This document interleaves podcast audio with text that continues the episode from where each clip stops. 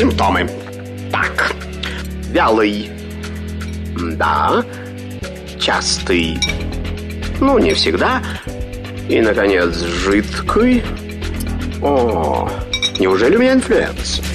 Не занимайтесь самолечением. Заходите к Наталье Троицкой на Медицинский форум. Лучшие доктора отвечают на ваши вопросы. Программа предназначена для лиц старше 16 лет. Всем здравствуйте! Медицинский форум открывается. С вами Наталья Троицкая. Рада всех приветствовать. Дорогие друзья, сразу наши координаты. СМС-портал +7 925 888 8 94 8. Телеграмм для сообщений говорит МСК. Бот прямой эфир. Позвоните, пожалуйста, 8 495 73 73 94 8. Телеграм-канал радио говорит МСК. Пожалуйста. Кстати, в Телеграме можно не только почитать новости, но и посмотреть наш эфир, как, в общем-то, и ВКонтакте, во всех соцсетях говорит Москва. Вот сейчас у нас видеотрансляция. Сразу хочу представить гостя, который мне чудесно улыбается, которого я так рада видеть, дорогого и ненаглядного, главный онколог Минздрава, генеральный директор Национального медицинского исследовательского центра радиологии, академик РАН, чудесный доктор, человек Андрей Каприн. Андрей Дмитриевич, здравствуйте. Здравствуйте, Наташенька. Здравствуйте, дорогие радиослушатели. Действительно, соскучился, с удовольствием приехал. Рад вас видеть. И после работы, кстати, переоделся, думали, опоздать? Нет, вот всегда человек круглосуточно. Вообще выходные практически есть? Практически не опоздал. Хоть какие-то. Просто на крыльях вашего ожидания долетел. Спасибо, Наташа. Вот так вот, Андрей Дмитриевич. Ну что, тема у нас, как обычно, важная, очень интересная, потому что новости прекрасные. Вот то, что... Вот я слежу за вашим телеграм-каналом, что происходит. Ну, прекрасно просто. Какие у нас радиофармпрепараты? Нет, давайте не будем стесняться. Какие у нас радиофармпрепараты появились шикарные? Это и есть. Это, ну, здорово вообще. В мире нет, а у нас есть. Мы с этого начнем или со статистики? Давайте с этого. Это любимая тематика. Знаете, говорит, вы с чего начнете? Говорит, с любимого. Ну, если все любимое. Ну, давайте вот с этого любимого и начнем. Я хочу сказать, во-первых, я должен поблагодарить, вот сейчас будут смеяться, вот вы просто сами виноваты. Партию правительства раньше говорили, помните, в советское время? Ну, да. Правда, многие-многие годы никто не обращал внимания на радиофармпрепараты. И радиофармпрепараты в виде сырья уходили за рубеж. Возвращались к нам, преодолев туризм, радиофармтуризм, там в виде сырья, потом паковались и возвращались назад. Так вот, дорогие мои, сейчас, благодаря, когда еще Михаил Альбертович Мурашко был руководителем Росздравнадзора, мы тогда пришли к нему с этой проблемой, он сказал, давайте сделаем вот такой приказ и письма, чтобы это вот облегчить возможность пользоваться радионуклидами, понимая, что у нас нет производства. К сожалению, производства у нас и сейчас нет. Но что произошло за это время? За это время наше правительство, ну и... федеральный министр разрешили сделать такие так называемые ядерные аптеки в крупных центрах. Все-таки это 7-8 центров, в которых будут развернуты радиоаптеки. Они развернуты сейчас у нас. Ну, естественно, у нас в институте имени Анатолия Михайловича Гранова в Петербурге, в Песочной. Дмитрий Николаевич Майстренко возглавляет этот институт. Замечательный тоже коллектив, который занимается разработкой, конструированием радиофармпрепаратов, передовых радиофармпрепаратов для диагностики и тераностики. Ну, тераностика – это когда ты еще можешь сразу опухоль, на нее влиять смертоносно радионуклидами. Так вот, это все произошло вот сейчас при поддержке Михаила Альбертовича, при поддержке руководства страны. И мы сейчас стали, во всяком случае, иметь. В чем мы видим проблему? Так. Проблема в том, что мы вот эти препараты сделали, и будем делать, и будем развиваться. Нам дают там... Мы сейчас по госзаданию занимаемся разработкой новых препаратов и новыми конструкциями. И люди, которые могут эти конструкции создать, есть. Но пробел между производством. У нас нет производства радиофармпрепаратов пока. Но я думаю, что теперешнее время заставит нас это делать. Но, во всяком случае, сейчас огромная ниша для больных, которые действительно находятся в ситуации. Так вот, в чем вообще секрет успешного лечения, не диагностики, конечно, онкологических заболеваний? Это комбинированное и комплексное лечение. Так вот, чем шире будет комплекс и комбинация, и чем будут больше ниши заняты эффективными препаратами, тем лучше. Во всяком случае, нам позволит создать новые конструкции, людям увеличить жизнь, достойную, нормальную, перевести онкологического пациента в стабилизацию, в ремиссию, чтобы он мог дождаться еще одной схемы лечения, которую мы с вами развиваем. А можно комбинировать, смотрите, радионуклидную химиотерапию, радионуклидную терапию, хирургию, радионуклидную терапию и лучевую терапию. Поэтому огромная ниша, мы ядерная держава, мы обязаны ее полностью с собой закрыть, эту нишу, тем более сырье в эти страны, о которых мы с вами говорим, которые наши друзья и, может быть, не очень друзья пока, но все понимают, что у всех опасность одна – это рак. И враг главный – это рак. Поэтому, конечно, они будут слышать, смотреть, думать и знать о нас, чтобы мы делали новые радиофармпрепараты, опираясь на наши мощности по ядерной промышленности. Вот так вот, друзья. Начали мы прям так с хороших новостей, на самом деле. Постепенно, Андрей Дмитриевич, вот мы сколько лет уже общаемся, с каждым годом все больше и больше, это больше правда. У нас открытий, интересностей и новых лечений, вообще лечение рака появилось, это же здорово. Кстати, давайте по поводу нового, что уже не совсем новым стало, даже год-два назад, я думаю, что сейчас мы поговорим о эмболизация. Вот правильно, расскажите, как сейчас вообще процесс у нас идет? Смотрите, вот я думаю, что у нас есть, такие моменты, несколько моментов я тоже должен вам рассказать. У нас, на самом деле, для того, чтобы делать нормальную эмболизацию, нам надо покупать аппараты искусственного кровообращения. Они не очень профильные пока сейчас в онкологических учреждениях. И это понятно, что государству нужно, чтобы оно поверило и купило тебе аппарат искусственного кровообращения, при том, что но не профильный, он вообще для кардиологов профильный и так далее. Значит, вот сейчас мы закупаем свой аппарат, тогда мы пользовались не своим, когда мы занимались пилотными этими вот вещами, проектами, сейчас мы покупаем свой. Но появились люди, которые, видимо, не очень хотят, чтобы было первенство в нашей стране, стали писать какие-то жалобы о том, что у нас мы протокол, без протокола, но мы тоже от этого отошли. Сейчас занимаемся. Мы готовы к применению этих новых технологий при раке печени, при раке других органов. Но это все равно потребует, конечно, некоторых затрат, в том числе государственных, потому что все-таки это протоколы, которые не финансируются. Это не тот случай. У нас в стране очень хорошо сейчас финансируется лечение онкологических пациентов. Ведь приходит пациент, за ним идут деньги приличные. Поэтому многие борются, и регионы говорят, куда же, у нас здесь все есть, давайте, проходите, пожалуйста. Но в этом смысле да. На самом деле, и как в других странах, достаточно известных, среднее звено должно быть везде ровно хорошо обеспечено. Есть центры, для этого центра, в общем-то, здесь созданы национальные медицинские, или там передовые, или там высокотехнологичные центры. Эти центры должны вести за собой вот этот вот эшелон новаций, понимаете, и тиражировать. Но для этого, конечно, должна быть какая-то субсидия, сильная субсидия для того, чтобы верить в этих людей, которые занимаются, как казалось бы, безумием. И на самом деле, что такое там перфузия головного мозга или там перфузия печени?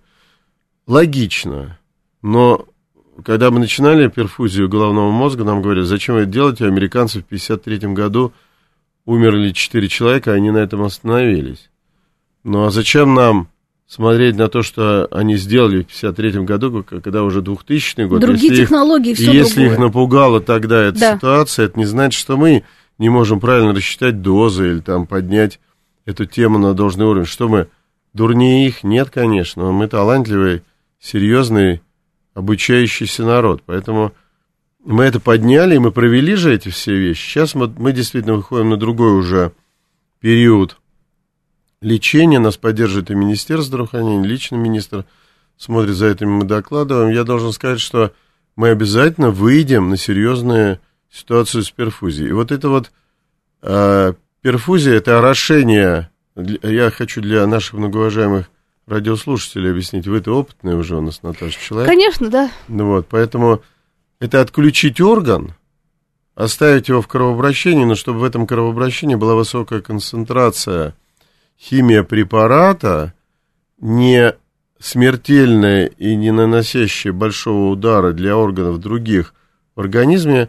То есть это такие серьезные технологии. Но это единственный способ затормозить рост опухоли, большой опухоли, например, в органе, который жизненно важен для человека, без ощутимого вреда для организма человека. Поэтому это очень интересная и перспективная методика. То же самое у нас была с брахиотерапией. Вот брахиотерапия, помните брахиотерапию? Да, да, мы об этом говорили. Внутритканевая лучевая терапия. Бывает она низкодозная, бывает высокодозная. Вот низкодозная за то, что мы в 2015 году получили, или в 2017 году получили премию правительства Российской Федерации в области науки и техники. Мы сделали тогда свой йод-125, было много врагов, на нас нападали, вы помните, вы нас и защищали в те времена. Ну, караван, как говорится, собака лает, караван идет. Да, когда вот плюет в спину, значит, идем вперед. Конечно. Ну вот, но все равно было тяжело, но сделали, и что это позволяет нашим ученым? Дело в том, что когда вы делаете свой препарат и можете им владеть, вот, ну, вы владеете, то вы можете его использовать при других локализациях. Ну, например, вы не можете купить препарат, например, за рубежом, и сказать, а вот я хочу его при печени использовать. Там показаний нет. То есть нельзя чужой препарат позволить ему вот... Экспериментально. Да. Когда ты свой делаешь, у тебя есть технологи, которые делают свой препарат, вот ты можешь сказать, мне здесь надо убавить, например, дозиметрический, а у нас очень сильная дозиметрическая служба в институте, которую мне доверен честь возглавлять. Вот, и Валерий Федорович, профессор наш, очень мощный, он лучший, он в Японии просит его, чтобы он считал.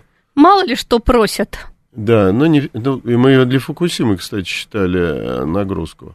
Так вот, и вот представляете, что он высчитывает нам и говорит, что вот здесь надо уменьшить, здесь надо увеличить, пока идут экспериментальные работы. Это позволяет нам... нашим препаратом, например, сделать брахиотерапию поджелудочной железы. Мы первые в мире сделали брахиотерапию поджелудочной железы. При этом у наших польских коллег 2 года назад умерло 2 пациентов, и все отказались иметь мир. Мы не послушали этого, потому что мы считаем, тут нельзя подходить, мы же национальный институт, что нельзя тут подходить вот так широко, надо взвешенно подойти. Поэтому мы рассчитали дозу на эту поджелудочную. И мы продолжаем, у нас же 20 человек, и все живы, и мало этого, они находятся в приличном состоянии в плане ЭКОГ, мы по такой шкале считаем состояние онкологического пациента. И мы будем продолжать. Мы сделали брахиотерапию рака молочной железы. Сохранением органа. И сейчас таких тоже больных уже больше 1,5 десятка. Поэтому, вот видите, это позволяет нам и развивать вот не только наши, но и тиражировать это. Мы уже сейчас делаем протоколы с нашими регионами. Вот, по поводу регионов. Я тут онкопатруль вспомнила. Можно уже какой-то вот вывод сделать? Вот вы, врачи ваши. Мы в ужасе, Наташа. Почему? Что такое? Мы в ужасе. У нас 17 регионов стоят в очереди на онкопатруль. На самом деле, когда мы его начинали, и при поддержке Валентины Ивановны Матвиенко, конечно, Игорь Николаевич Гармонян тогда придумал эту историю, я в ней не очень верил. Ну, так, я говорил, зачем нам такая популяристическая передача? Оказалось, она не популистская, да, а популяризирующая знание и настороженность онкологическую. Вот что важно. Конечно, потому что мы с вами понимаем, что ментальность людей нужно победить только любовью и вот таким отношением к ним. Поэтому ребята сейчас, кстати, работают в Дагестане, куда я вылетаю в четверг утром. И вот сейчас они с понедельник, вторник, среда обследуют большие... Вы помните эту акцию, как она выглядит? Да. Это мы приезжаем на большое градообразующее или там предприятие, где людям некогда просто даже выйти. И начинаем прямо вместе с местными врачами, пользуясь местными аппаратными тоже силами, проводить вот такие вот исследования, то, что как бы по протоколу диспансеризации и скрининга. И к нам, значит, когда вот это вот все начинается, то мы проводим эти 3-4 дня, потом мы понимаем, сколько здесь болеет людей, потом, как правило, главы, ну или в лучшем случае, ну, как правило, главы региона устраивают концерты, филармонии, мы, причем это такой праздник, знаете, антираковый праздник, праздник онкологии как науки против рака, вот так я скажу. Да. Вот, и когда выходят вот туда и люди, и говорят там, известные солисты региональные там, или там, балет, или театр местный, говорят, что, знаете, мы тоже против вот, онкологических заболеваний, мы за онкологию как науку против рака, обследуйтесь, а в зале 1,000-1,500 человек, потому что для региона это событие, потому что идет концерт. Да. Им не столько онкологи, но, естественно, интересно, естественно, как, конечно, концерт. И вот мы собираем таких артистов.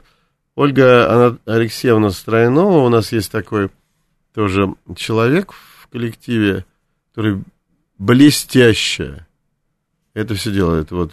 Ну и то, вот, наша, собственно, пресс-служба, и Маргарита молодцы. Владимировна Попова, да, да, Елена молодцы. Владимировна Собегоева, Люба Пашугорова, все мы там вместе. Вот сейчас мы с Любой тоже полетим вместе в Дагестан, и там мы рассчитываем, что тоже получится такой праздник. Для территории все разные, менталитет всех разный, и мы тут думаем, что, конечно, будем продолжать. Обязательно. Будем продолжать. Потому спасибо. Что, Андрей Дмитриевич, не задумываются ведь. Не врачи, ну, врачи на местах тоже, терапевты, ну, как-то вот пропускают. Хотя мы уже говорили, что сейчас стали за последнее время более онконасторожным. И об этом призывали сколько раз в эфире. Не только пациентов, но и врачей. И поэтому признаки про профилактику рака. Говорить, говорить, говорить. И лучше заподозрить, лучше перепровериться, на самом деле, если вдруг у человека что-то не то, чем пропустить. Конечно. Это я сейчас к статистике быстро подвожу, как что у нас за последний год. И вообще, кто у нас в лидерах опять по раку, и мужскому, и женскому, так ведь если разделить? Ну, у нас всегда был рак кожи на первом месте, не меланомный.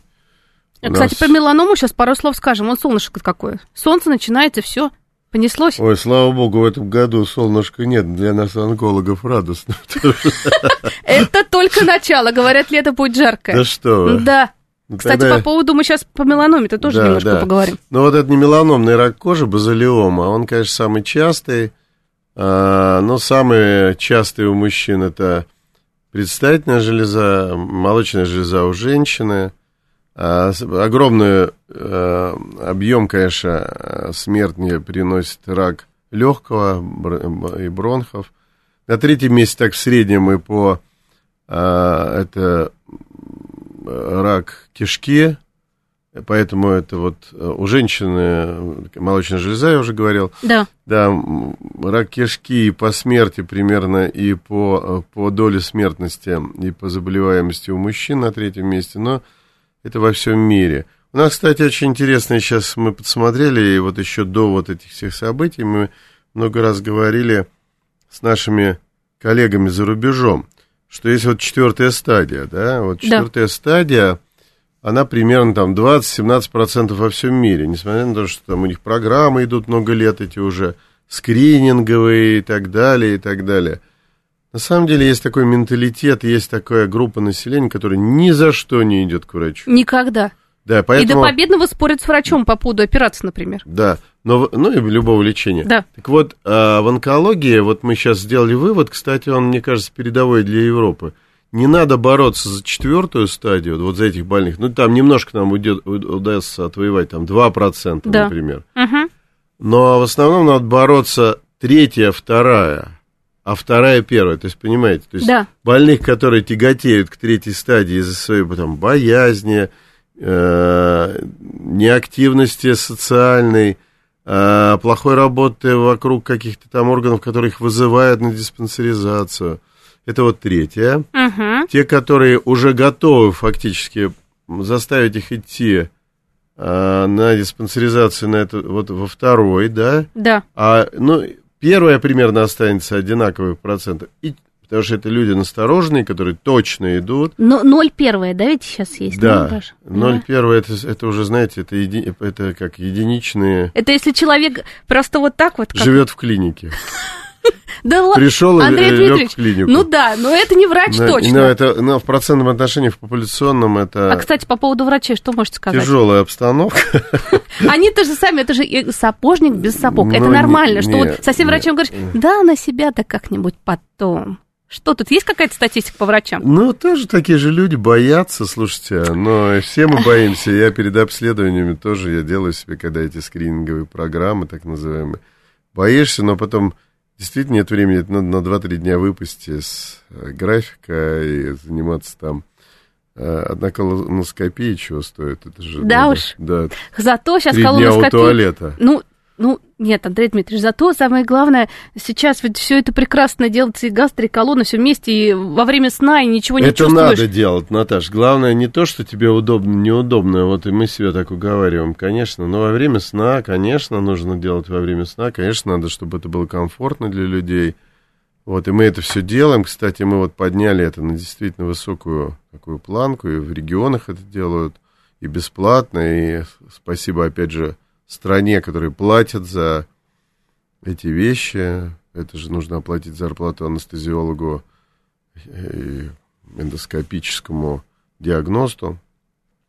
Но мы с вами должны понимать, что, тем не менее, людям надо объяснять, что это нужно делать. И врачам надо это объяснять. Такие же точно люди, потому что, конечно, за этой рутиной, особенно люди, не онкологи, забывают, что значит, ну, он занимается... Там, кардиологии или там, терапии. Каждый день одно и то же, собственно. Это такой тоже тяжелый труд. Героизм-то в том, что не один раз, ну, то есть один раз подняться в атаку, это, конечно, замечательно, но вот каждый день выполнять правильно и хорошо свою работу, это очень серьезное дело. И это же там не война 4-5 лет, это там 40 лет стажа, 50 лет стажа, понимаете, и сделать это хорошо. Но в это время забываешь, конечно, какие-то вещи, которые, ну, не касаются твоей специальности. Все-таки сужение специальности тоже есть, это же тоже нормально и по-человечески. Он не может быть широкий кругозор. И здесь, и там. Да, все знают только хорошо патологи, патологоанатомы. Но к нему на прием лучше не попадать. Ну, да. А и студенты, которые только закончили институт, ну, там такие, знаете, знания, вот они нахватались, там, мне вот дети, двое сыновей.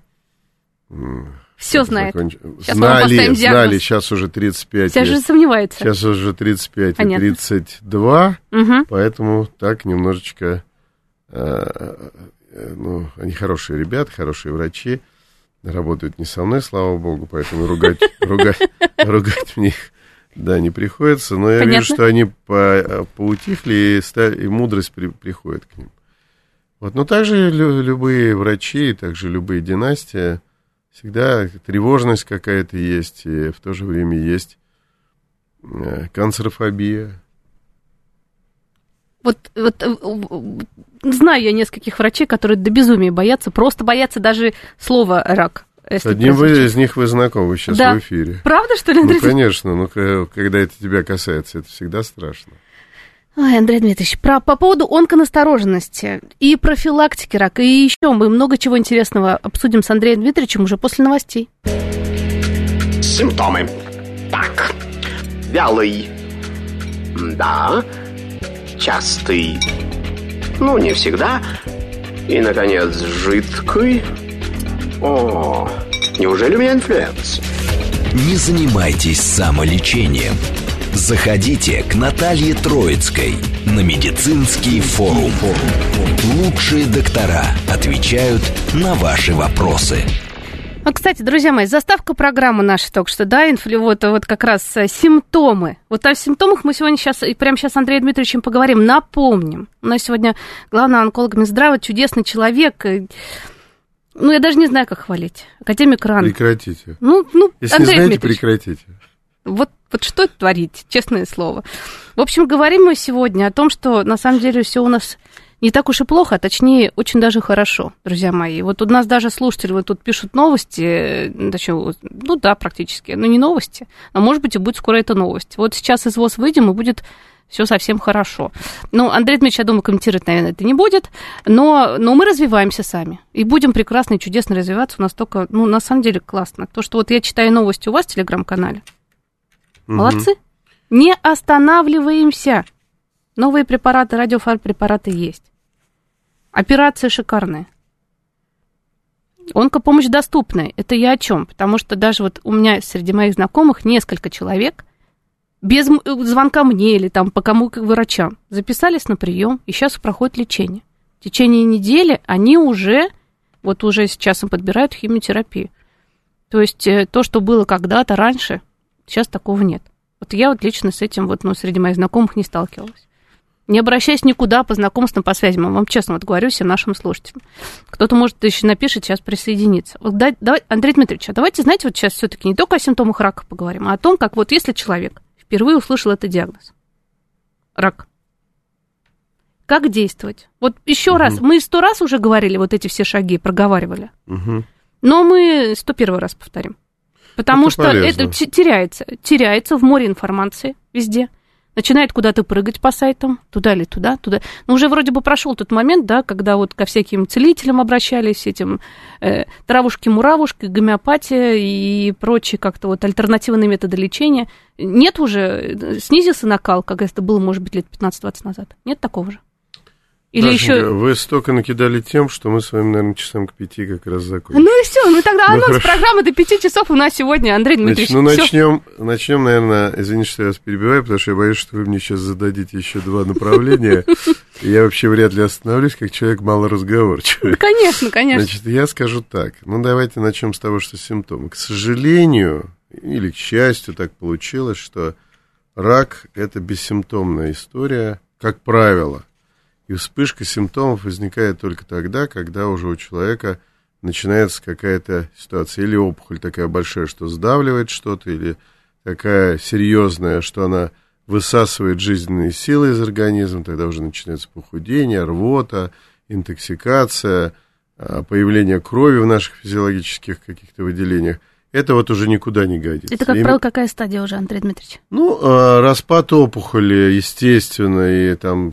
прорастание в другие органы, которые дают дискомфорт, это, как правило, так, как говорят онкологи, продвинутая стадия. То есть какая-то из продвинутых стадий, когда точно уже лечить... Хотя мы сейчас занимаемся метастатическими больными, это отдельная тема, и с ними тоже можно заниматься, но это очень дорого. Это дорого для любой страны, потому что это точно комбинация и комплексное лечение, это работа многих специалистов, это годы работы, это сменяющиеся за собой... десятки курсов химиотерапии, сопровождающих случаевое. Но не об этом сейчас речь. Значит, надо этого избежать. Для того, чтобы этого избежать, только один способ. Определенное время, которое, например, написано на сайтах главных онкологов или крупных институтах, они действительно есть. И на Министерстве здравоохранения сайт совершенно не закрыт информационный оборот. Там написаны все сроки, когда я не буду их сейчас перечислять, это займет уже много времени там. Когда молодая женщина должна пойти на скрининг по шейке матки, когда там молодая женщина должна пойти на скрининг по молочной железе, когда мужчина должен пойти на колоногастроскопию, ПСА. Мы, кстати, одна из передовых стран, в отличие от ВОЗ, вот сейчас ВОЗ рекомендует 3 локализации для скрининга. Это шейка матки, это молочная железа и колоректальный рак. Мы в стране рекомендуем 7 и оплачиваем 7. Правда, это в рамках диспансеризации, но по приказу вы это можете потребовать и спросить. Поэтому абсолютно интересная и такая программа, и, может быть, поэтому мы так двигались до пандемии достаточно активно. Потом пандемия была, естественно, как во всем мире, небольшая утрата вот такой вот... быстрое такого движения, но сейчас оно вернется, потому что программа на самом деле отработана, и потихонечку мы вернемся. Значит, что касается, вот вы сказали нам, людей, которые вот насторожены, либо насторожены. Тоже это наша с вами задача, и я очень сейчас как раз вот, хорошо, что я нахожусь в этой студии, хочу поблагодарить вас, потому что вот эти передачи, какое отношение... Отсутствие негативных больших материалов на онкологов позволяет людям доверять. Ну, слушайте, Андрей Дмитриевич, я всегда защищаю и буду защищать врачей. Ну, вы такой человек. Ну, нет, ну, просто потому что врачи... Но разные. Ведь, на самом деле, Наташ, идет же, на самом деле, и конкуренция с теми... Вот помните, вы упомянули тех людей, которых начинают искать по интернету. Да. Что такое спрос и предложение? Мы с вами знаем. Это... Да. У кого-то это бизнес. У кого-то бизнес, кто-то сидит там в частном каком-то там приеме, и вот он травмами занимается, ему кажется, что... Может, он и верит уже в это, что... Но это, конечно, не совпадает ни с какими программами, стандартами. Это не разрешенные испытания на людях. Но человек может даже верить по-честному, но просто это вредительство, которое... Но человек, когда попадает в ситуацию, сложную, он, конечно, начинает залезать в интернет. Ему посоветоваться не с кем. И там он, конечно, выскакивает проплаченные рекламы, что лечу этим, там, помните. Но сейчас, конечно, поубавилось. Поубавилось, да. Слава богу, да. Теперь про маршрутизацию. Маршрутизация пациента регламентирована приказами Минздрава, которые сейчас очень жестко соблюдаются. Более того, опять же, я хочу... Вот и Вероника Игоревна тогда это начинала, Скворцова, она, конечно, мощный человек, очень мудрый человек. И Михаил Альбертович это абсолютно развил. Это так называемый паспорт онкологической помощи региона. Uh-huh.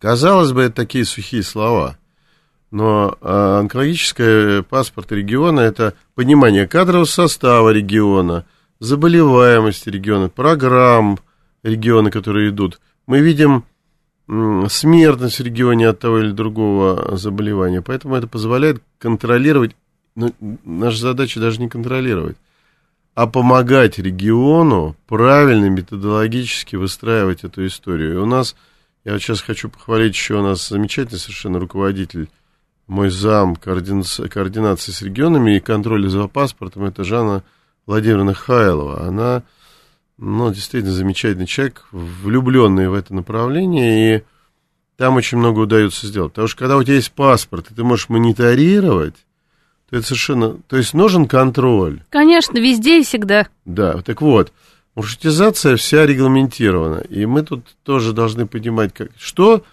помогает сейчас и здорово открывать. Во-первых, слава богу, отменили это 0,57 и работаем по 86-й форме региона. Мы сейчас пациента можем принять совершенно разного, сложного пациента, который, не может быть оказана помощь такая, как мы рассчитываем, высокотехнологичная в регионе.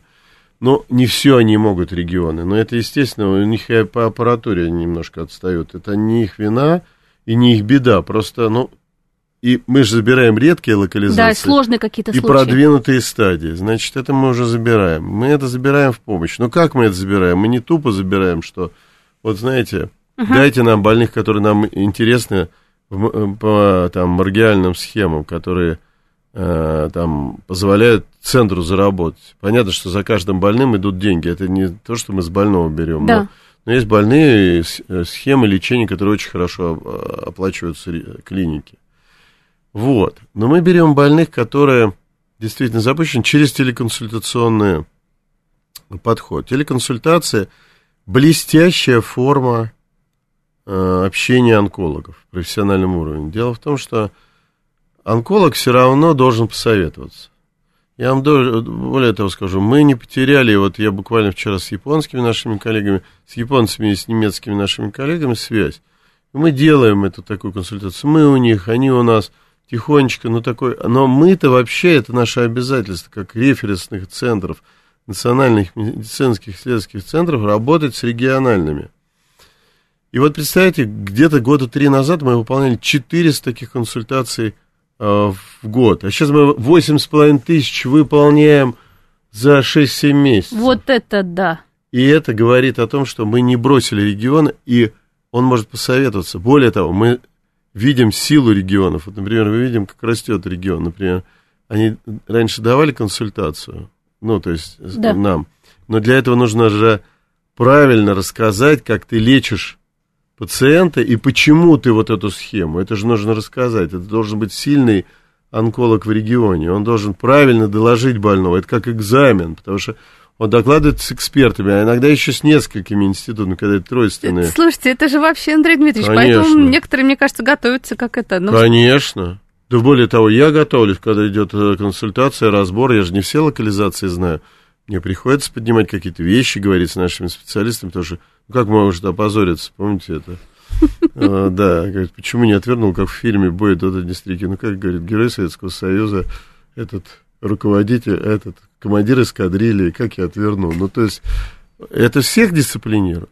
Это всех дисциплинирует. И когда мы понимаем, что регион вот нулевой не выходит на консультацию, мы начинаем присматриваться. А что это там такое? Какая у них смертность? Неужто все хорошо у вас там? Мы сейчас разберемся. Конечно, нет. Значит, боятся или почему-то стесняются. А почему стесняются? Стесняются же обычно из-за недостатка знаний. Вот, поэтому тоже удивительная форма, которая себя, кстати, очень здорово проявила во времени вот ковидных вот этих наших дел. Поэтому я должен сказать, что если вот так будут помогать нашей службе и не мешать, вот как бы ни говорили там, вот кто-то что-то ожидает. И порядки, кстати, здорово сработали. Вот смотрите, порядком полгода. Угу. Помните, сколько шума было о том, что порядки не сработают? Мы ведем горячую линию. По-честному ведем. Более того, если вы слушаете мои эфиры, я каждый раз спрашиваю, каждую неделю. Если у вас... Вообще, Андрей Дмитриевич очень активный. Когда вы вообще спите, есть время для сна-то, потому что операция... Сразу после вас поеду спать. Вот, операция, на самом деле, ну, вот это телеконсультация. Я это просто люблю, всё, что хочешь, Наташ, эфиры. Это надо любить, дорогая моя, это просто надо любить. Но к вам я выхожу как на отдых. Но дело в том, что, вот смотрите, если мы с вами... Ну, во-первых, мы должны с вами понимать, что мы должны выстроить эту службу. Я уже говорил, и говорю своим молодым и более зрелым коллегам, что вот смотрите, понятно, что мы все не гарантированы от онкологического заболевания. Ну, никто, ну, не я, будь дважды академиком, там, кем угодно, но все равно ты можешь заболеть онкологическим заболеванием. Ты должен под кого-то, извиняюсь за вульгаризм, лечь на операцию, на химиотерапию, конечно, на лучевую терапию. Если ты вырастешь себе такую смену, что будешь стесняться с ними заниматься, куда ты поедешь?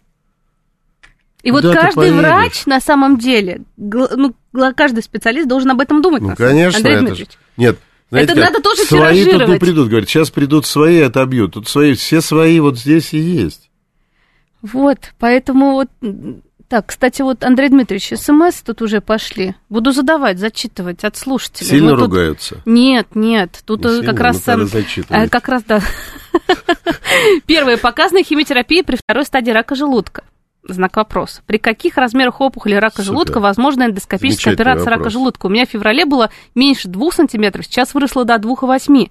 Назначили химиотерапию четвертый курс. Для чего? Что подросла или что? Юрий пишет из города Красногорска. Красногорск совсем рядом, да. И там, кстати, больница рядом, 62-я. 62-я очень мощная больница. Главный врач там замечательный Юрий Кантор. Дмитрий Анатольевич, да. Дмитрий Юрьевич Кантор, совсем я похвалил, и так похвалил, что извиняться пришлось. Значит, Дмитрий Юрьевич замечательный человек. Вот, там дело в том, что есть третья стадия, действительно, рака желудка, я думаю, которая была всегда неоперабельна. Эти больные фактически шли на химиотерапию. Одним из инициаторов протокола были специалисты, работающие в нашем центре, в Обнинске, в частности. И мы сейчас этот протокол широко ведем. Сейчас вообще мир по многим направлениям для нас таких... но и для меня, как онкоуролога, стал удивительным. Дело в том, что вот мы раньше рак мочевого пузыря скорее соперировать и вот сделать цистоктомию. Сейчас, я начинаю с мочевого пузыря, тоже полуорган. Да. Сейчас мы делаем так называемую неоадъювантную химиотерапию, которая показала улучшение прогноза на 30%. Потом... выживаемости, безрецидивной выживаемости. У нас есть несколько критериев онкологических, там безрецидивная выживаемость, специфическая онковыживаемость. Это вот наша. Да. Мы жонглируем, онкологи меня поймут. Угу. То же самое с раком желудка.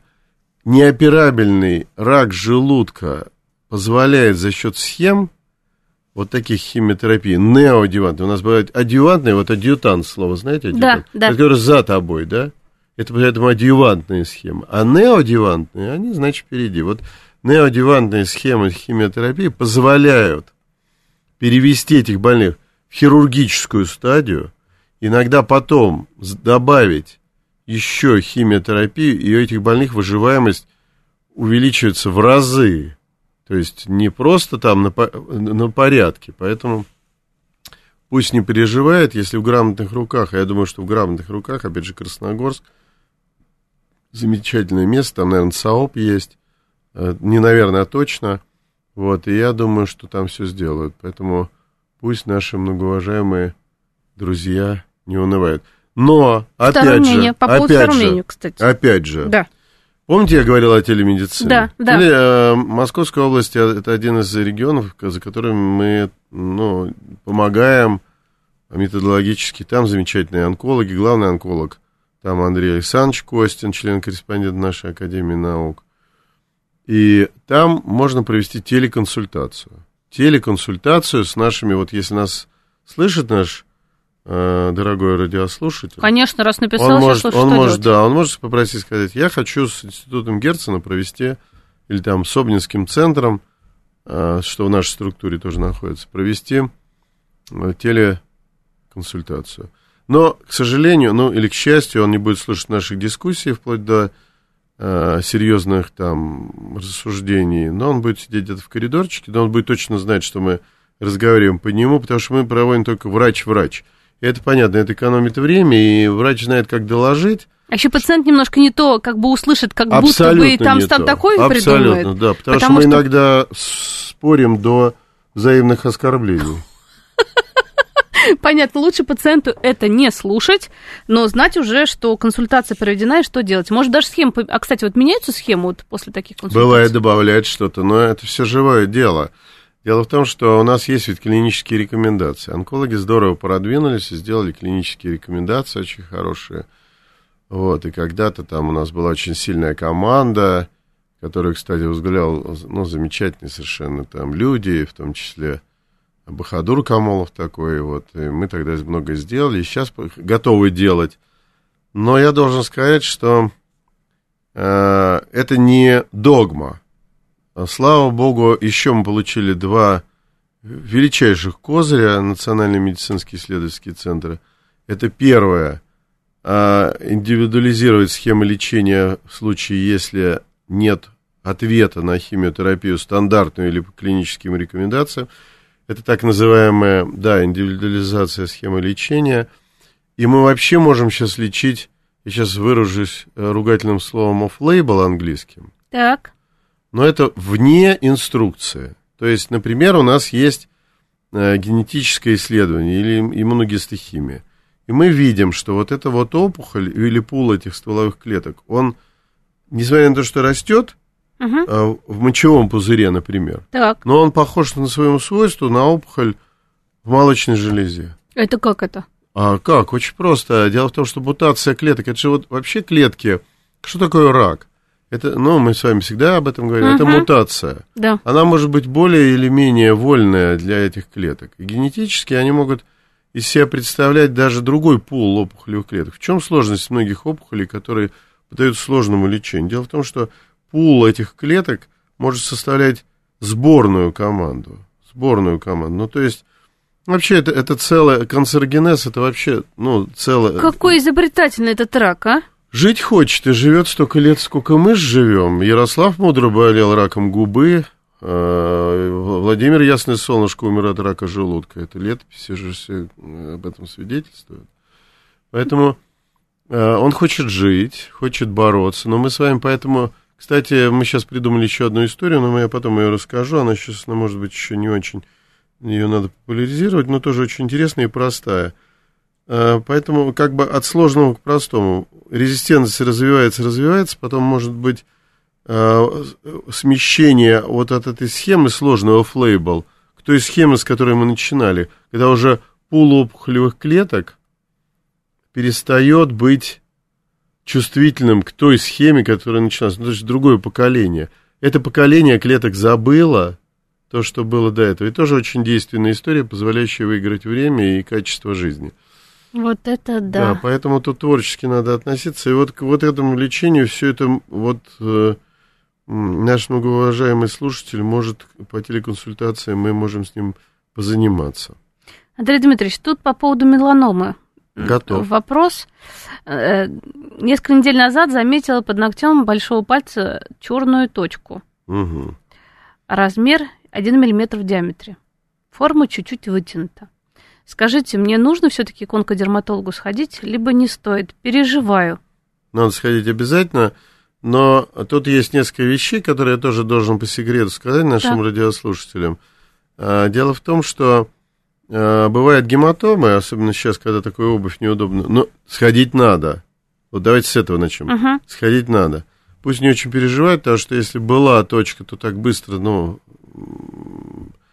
может быть, это и гематома такая, знаете, просто от травмы, которую человек не заметил, но дерматолог скажет. Если человек принимает антикоагулянты, многие люди сейчас принимают препараты, улучшающие поток крови по нашим сосудам, они, конечно, развивают более сильную проницаемость для сосудов, могут быть гематомы.